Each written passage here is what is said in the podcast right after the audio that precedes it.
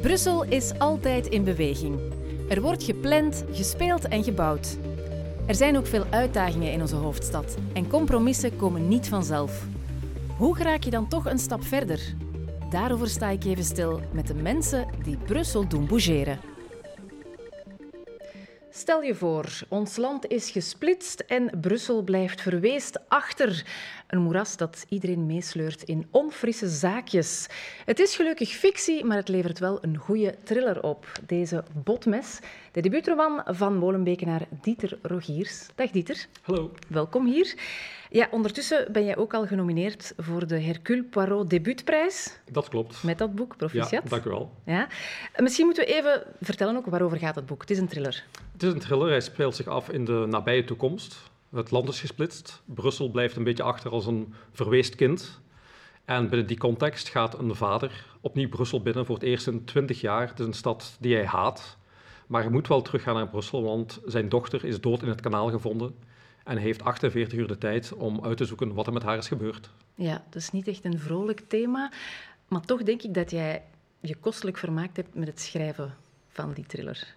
Het is altijd leuk om een thriller te schrijven. Het, het, het uitdenken van de plots, het eh, uitdenken van hoe de personages met elkaar in contact gaan komen. En ook vooral kijken van hoe die personages met elkaar kunnen gaan clashen. Want uh, het drama, daar draait het om in een goede thriller, vind ik altijd. Ja, en het draait ook om Brussel, hè, want het speelt zich eigenlijk ja, helemaal af in Brussel. Brussel dat dus inderdaad ja, een beetje het weeskind is, want het is afgescheurd van Vlaanderen, afgescheurd van Wallonië. Het staat op zichzelf. Um, maar er komen ook wel heel veel dingen uit de realiteit van nu terug. Hè. Uh, Muntpunt bestaat daar ook in je boek. Café Le Coq bestaat ook in je boek. Um, het is eigenlijk een mix van... van realistische plaatsen en dan fictieve namen. Ja, dat klopt inderdaad. Um, de, de, eerste les van schrijven is altijd van schrijf over de zaken die je zelf kent.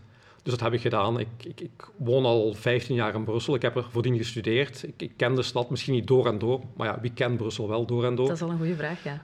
Um, maar ik heb inderdaad geprobeerd erin te steken ja, wat ik ken van Brussel. De zaken die me charmeren aan Brussel maar ook de zaken die mij enorm frustreren aan Brussel. Ja. Dus ik hoop dat dat naar voren komt uit het boek, die, die haat-liefde verhouding die ik met Brussel heb. Ja, die heel veel mensen met Brussel hebben eigenlijk. Ik denk dat de meeste mensen dat inderdaad met Brussel ja, hebben. Ja, het is, het is bizar, ik wil daar zo meteen ook nog over hebben, maar misschien eerst nog jouw boek. Ja, um, ik zeg wel fictie, maar als je heel pessimistisch doordenkt over Brussel, dan zit je misschien niet zo ver van de realiteit af.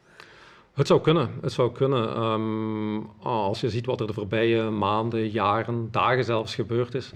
Um, ja, dit Brussel, dit, ik schrijf het als een soort dystopisch Brussel. En voor een stuk, het bestaat al een klein beetje. Als je ziet de problemen waar Brussel mee te maken heeft, als, als de grootste stad van België natuurlijk. Uh, alle problemen die in België zichtbaar zijn, die worden in Brussel eens uitvergroot, omdat alles hier op een kluitje zit. Mm -hmm. um, en die grootstedelijke problematiek, die heb ik al geprobeerd in het boek te steken, inderdaad. Ja. Ja, want, want daar, ja, daar kun je niet onderuit. Ja, deze week nog is de realiteit zelfs ja, straffer geweest dan de fictie, hè, de aanslag. Ja. Hoe is dat bij jou binnengekomen, dat nieuws? Wel, het was op 200, 300 meter van mijn deur dat het gebeurd is. Dus uh, voor hetzelfde geld was ik op dat moment in die buurt gepasseerd. Uh, gelukkig is dat niet geweest. Natuurlijk heel spijtig van de mensen die daar gestorven zijn. Uh, maar het is, vrees ik, iets uh, waar een, een groot stad als Brussel ja, in de toekomst nog meer mee te maken gaat krijgen. Ik, ik hoop van niet, maar het, het, is helaas zo dat, dat, dat, enkelingen, een aantal gekken, die zijn in staat om vreselijke zaken te doen die een weerslag hebben op ja, niet alleen de mensen die nu gestorven zijn, maar ook op de stad als geheel. Ja, Want en jij denkt dat we er niet aan kunnen ontkomen? Ik, ik vrees dat daar moeilijk aan te ontsnappen valt. Ik, ik, ik hoop natuurlijk van wel, maar ik, ik vrees dat... Um, ja, echt on, on, ontsnappen aan, aan, die, aan die enkelingen die het inderdaad op een bepaalde manier uh, zot in hun hoofd krijgen om mm. dan, ja, dan mensen gaan doden. Dat, uh, ja, de ja. dag van vandaag is dat, is dat niet eenmaal mogelijk. Je kan ook niet in, in iemand anders hoofd kijken natuurlijk. Hè? Helaas niet. Nee. Maar wat zie je bijvoorbeeld uit je boek zelf echt realiteit worden? Oh, dat is een moeilijke vraag om te... Want misschien al een paar voorbeelden. Hè. Bijvoorbeeld, Muntpunt waar ik over sprak, is ja. in jouw boek compleet overwoekerd met klimop. Niemand wil daar nog een boek gaan, gaan uitzoeken. Ja. Uh, je kan niet meer met gewoon geld betalen in Brussel. Alles is via cryptomunten. Ja. Uh, er zijn ongebruikte metrotunnels in jouw boek, die ondertussen smokkelroutes richting Vlaanderen geworden zijn. Um, het is grappig, het is een satire, denk ik ook. Maar tegelijkertijd ja, Brussel kan zichzelf financieel niet meer onderhouden in jouw boek. We hebben dat deze week een begrotingsakkoord voilà. gehoord. Ehm, hoe kijk je dan naar de, de actualiteit? Wel, ik denk dat een aantal zaken in het boek misschien wel realiteit kunnen worden. Als ik zie inderdaad van uh, de processie van Echternacht die bezig is met uh, Metrolijn 3 naar Schaarbeek. In mijn boek zijn die tunnels volledig verlaten, wordt inderdaad als smokkelroute gebruikt. Is dat een potentieel toekomstbeeld? Dat zie ik eventueel nog wel gebeuren, want ik zie die metrolijn echt niet afgeraken. Um, cryptomunt zie ik dan weer iets minder gebeuren als je ziet wat er de laatste maanden is gebeurd op dat vlak. Uh, cryptomunten hebben toch veel van hun waarde en van hun aanzien verloren. Uh, maar andere zaken, ja, Brussel wat ik beschrijf, is bewust ook een Brussel, uh, het speelt zich af in de nabije toekomst, maar het is grotendeels het Brussel wat nu al bestaat. En de, de, de kiemen van wat nu aanwezig is in Brussel, die worden een klein beetje, misschien satirisch, verder gezet in het boek inderdaad. Ja. Maar de, de, de kans dat een aantal van de zaken die ik beschrijf werkelijkheid worden, die kans zit er wel in, denk ik, eerlijk ja, Je hebt gedacht, toen je dat zat te bedenken op je sofa, van wat als... En dat dan wat verder doorgedreven? Ik heb de bestaande zaken die er waren misschien een, ja, een licht futuristisch sausje gegeven, maar iedereen het boek leest, die gaat Brussel erin herkennen. De, de 19 baronieën ja. bijvoorbeeld, ja, die zijn ook heel nadrukkelijk aanwezig in mijn, in mijn boek. Mm -hmm. Uh, ja, jouw boek gaat wel niet helpen om een buitenstaander uh, van de schoonheid van Brussel te overtuigen. Hè? Uh, misschien niet. Ik hoop dat er een paar kleine zaken in zijn die eh, de lezer ervan kunnen overtuigen dat Brussel een schone stad kan zijn. Een van de, van de thema's die in het boek echt wel aan bod komt, is dat in de lelijkheid ook schoonheid te vinden is en vice versa. Dus ik hoop dat mensen die Brussel alleen kennen als een lelijke, vuile stad, en laten we wel wezen, dat is Brussel vaak ook.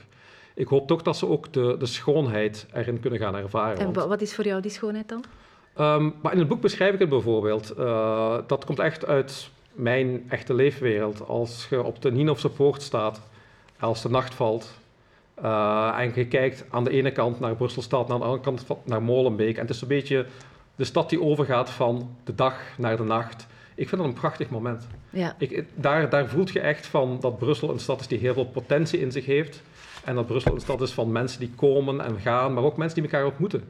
En dat ontmoeten vind ik iets prachtigs aan Brussel. Er komen hier zoveel gemeenschappen samen.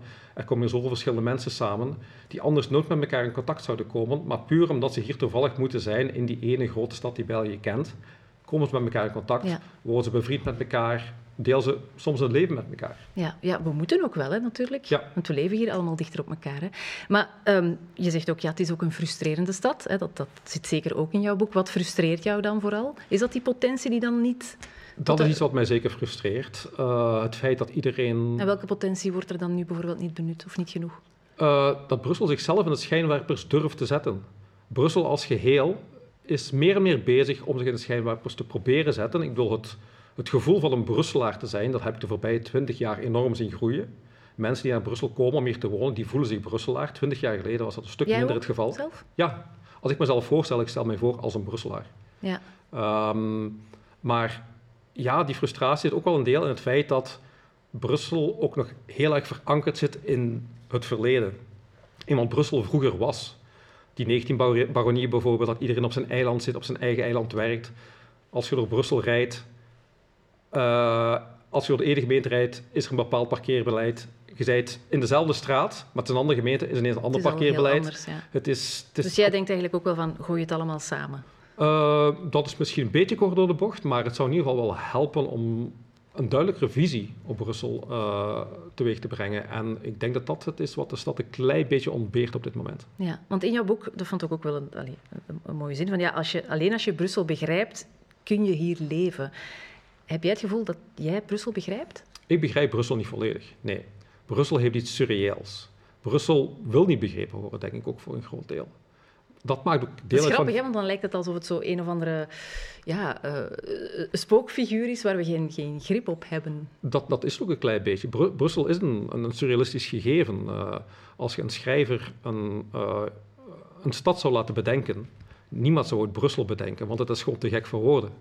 Maar op een of andere manier is het organisch zo gegroeid in de loop der jaren en eeuwen en moeten we het er nu mee doen. Soms zou het beter zijn inderdaad om de, alle kotterijen gewoon met de grond gelijk te maken en vanaf nul te beginnen. Maar haal je Maar- dan ook niet de charme weg? Ja, inderdaad. Dat haalt je dan inderdaad weg. En dat zou heel spijtig zijn, want die, die, die schoonheid, die charme van Brussel, dat is eigenlijk ook wel de aantrekkingskracht van Brussel, denk ik. Van wat mij aantrok aan Brussel toen ik eerst naar hier kwam, was inderdaad die surreële charme die de stad heeft. Ja, die grootheid. de grootsheid, maar ook de... Brussel heeft ook een bepaalde kneuterigheid op bepaalde uh, delen, op bepaalde momenten.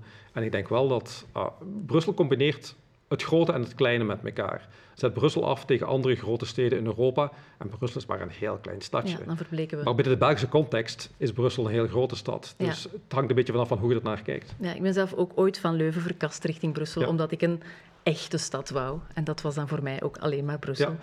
Ja. Maar je bent wel jouw boek over Brussel elders gaan schrijven. Je bent op locatie gaan schrijven, drie keer zelfs. Dat klopt. Ik heb het eh, boek eigenlijk geschreven op uh, drie jaar tijd, telkens in de maand oktober. Ik heb daar telkens een maand verlof voor genomen. Maar waarom specifiek de maand oktober? Uh, wel, ten eerste, het is goedkoper, want uh, om, dan, ja. om dan op reis te gaan. Uh, en ook, ja, het, het, wordt al wat donkerder buiten. Je bent minder afgeleid om even op een terrasje te gaan zitten of iets dergelijks. En ik wilde mij echt wel afzonderen, want ja, tegenwoordig er zijn zoveel afleidingen. Ehm, ik, ik wilde mij concentreren puur op het schrijven.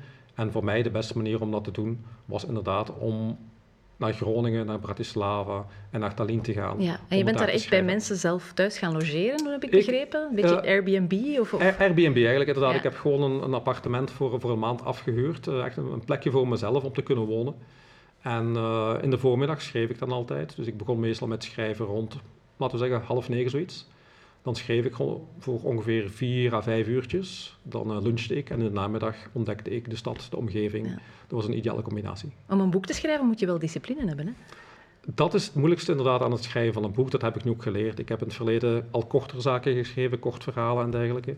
Maar om echt een, een boek te schrijven wat uh, meerdere, wel zeggen 100, 200, 300 pagina's stelt, ja, daar, uh, daar moet je gedisciplineerd voor zijn. Uh, ik denk dat Ernest Hemingway ooit heeft gezegd van schrijven is gemakkelijk. Je moet gewoon aan je typewriter gaan zitten en vervolgens bloeden. En daar komt het eigenlijk een klein beetje op neer. Ja, maar je moet die tijd dan wel afbakenen en je gsm ver wegleggen en zeggen van nu moet je mij allemaal met rust laten. Inderdaad, en het helpt dan wel natuurlijk als je op je eentje zit, ergens in een ander land, een andere stad. Op die manier wordt het toch een klein beetje gemakkelijker. Ja. Hier in Brussel zou ik te gemakkelijk zijn afgeleid. Ja, dan zou, dan zou er niks van komen en dan zou je een hele dag in de kok gaan zitten en dan niet erover kunnen schrijven. Klopt. Um, ja, er zit ook wel bijvoorbeeld, ja, er, zit, zitten ook wel wat thema's in. Uh, kunst zit er ook in. Ja. Um, een werk van Breugel, hè, ook een Brusselaar, heb je ermee ingesmokkeld. Ja. Wa waarom dat werk eigenlijk?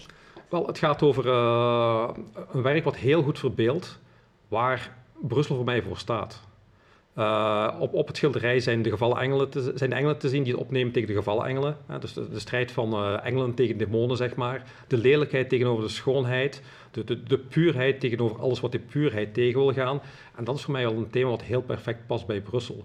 En dat dat nog eens geschilderd is geweest door Breugel, zelf een Brusselaar. Ook een van mijn favoriete schilders, altijd al geweest. Um, ook een heel verhalende schilder. Dus uh, ik kon heel mooi die beelden, die, die metaforen die hij in dat schilderij gebruikt, ook doortrekken naar het boek. En het feit inderdaad dat het schilderij hier in Brussel is, hier in Brussel hangt, was zeer mooi meegenomen. Ja, en ben je daar dan echt ook zo gaan, gaan voorzitten met je notitieboekje? Hoe doe je dat dan eigenlijk? Wel, het, boek is, het boek is, deels geschreven natuurlijk tijdens de coronacrisis. Dus dat was een punt dat musea eigenlijk niet open waren. Maar gelukkig is het schilderij wel uh, in groot formaat uh, te raadplegen online. Dus je kunt echt inzoomen op de kleinste details.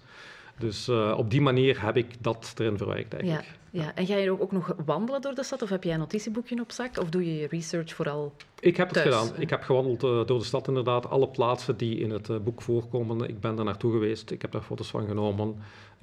ik heb gekeken van oké, okay, hoe kan ik deze buurt, dit gebouw het best in beeld brengen. Ah, in beeld brengen, het best neerschrijven en zo beeldend mogelijk neerschrijven in mijn boek. Dus ik hoop dat ik daarin geslaagd ben. Ja, zeker, want het is ook een heel filmisch boek eigenlijk. Hè? Ja. Mochten ze jou nu bellen van, hey, uh, Dieter, willen we er een film van maken? Dat is oké okay voor jou? Ik zou daar heel blij mee zijn. Ja. Ik heb zelf een verleden als, als scenarist. Ik heb gestudeerd aan het Rits hier in Brussel. Dus uh, als iemand zou zeggen van, ja, ik, ik wil het verfilmen, absoluut. Ja. Ik zou Wie daar, moet uh, dan de hoofdrollen spelen? Daar ben ik nog niet uit. Ah, ja, ik weet ook niet of jij er dan iets over te zeggen hebt. Misschien. Ik ga daar niks over te zeggen hebben. dat zijn dan de regisseurs. Um, ja, je hebt ook verder geborduurd op een, op een eerder verhaal. Hè. Je hebt daar dan een aantal elementen uitgenomen. Er zit ook een stevige twist in, die we niet gaan verklappen uiteraard. Maar het is heel veel puzzelen natuurlijk, zo'n thriller, want het moet ook kloppen. Het moet kloppen, inderdaad. En daar is heel veel tijd en heel veel werk en ook ja, heel veel frustratie in gekropen. Als ik uh, vergelijk waar ik ben begonnen. Dus, Hoe dikwijls heb je gezegd van laat maar zo'n boek, ik doe dat niet? Um, ik heb wel ergens op het punt gestaan om te zeggen van weet je wat, misschien moet ik iets anders gaan doen, want ik kan er zelf niet meer volledig aan uit. Maar het heeft wel geholpen om het inderdaad op drie maanden te schrijven met telkens bijna een jaar ertussen. Op die manier kon ik toch wel het eventjes laten liggen, het laten bezinken, vervolgens het opnieuw met een open blik lezen. Ja. En dat heeft enorm geholpen om te zien van waar de hiaten waren en welke puzzelstukjes ik van plaats moest veranderen om het geheel ja. toch te doen. Dus je hebt zelf in de tekst moeten snijden. Absoluut. Als ik de, de eerste versie van het boek zou leggen naast de versie die nu voor u ligt, ah, dat zijn twee verschillende verhalen. Ja. Ben je nog bezig met ander werk ook? Ja, ik uh, vertrek binnenkort weer voor een schrijfmaand uh, naar Bilbao dit keer. En daar hoop ik te beginnen aan mijn tweede roman. Dat gaat een iets lijviger werkstuk worden, schat ik. Meer dan deze 160 pagina's? Dit zijn 160 pagina's, ja. Uh, daar zet je snel door. Maar mijn volgende boek mik ik toch eerder op 300 à 400 pagina's. Maar ja, het gaat ook veel uitgebreider worden. Er gaat veel meer research in kruipen. Het gaat zich afspelen in, in Moskou uh, tijdens de regeerperiode van Chernenko, dus uh, midden jaren 80. Oké. En dan ga ik ook proberen een aantal andere van mijn data's meer in te verwerken, met name film. Ja, en Brussel, keert dat nog terug in jouw werk? Het zou kunnen. Er zitten een aantal personages in waar ik tijdens het schrijven wel verliefd op ben geworden, waarvan ik denk dat er meer verhalen zitten. En misschien dat ik ze nog wel laat terugkeren, misschien als een reeks kortere verhalen, misschien als een langer boek, maar daar ben ik zelf nog niet volledig ja. uit. Ja, voilà. En eerst die film nog, hè, van Botmes, dat moet er ook nog komen. Laten we hopen dat het er komt. Oké, okay, Dieter, dankjewel voor je komst naar, uh, naar onze Brussel-studio. Bedankt voor het kijken ook thuis. En als je nog op zoek bent naar een goed herfstig boek, uh, dan is Botmes absoluut een aanrader.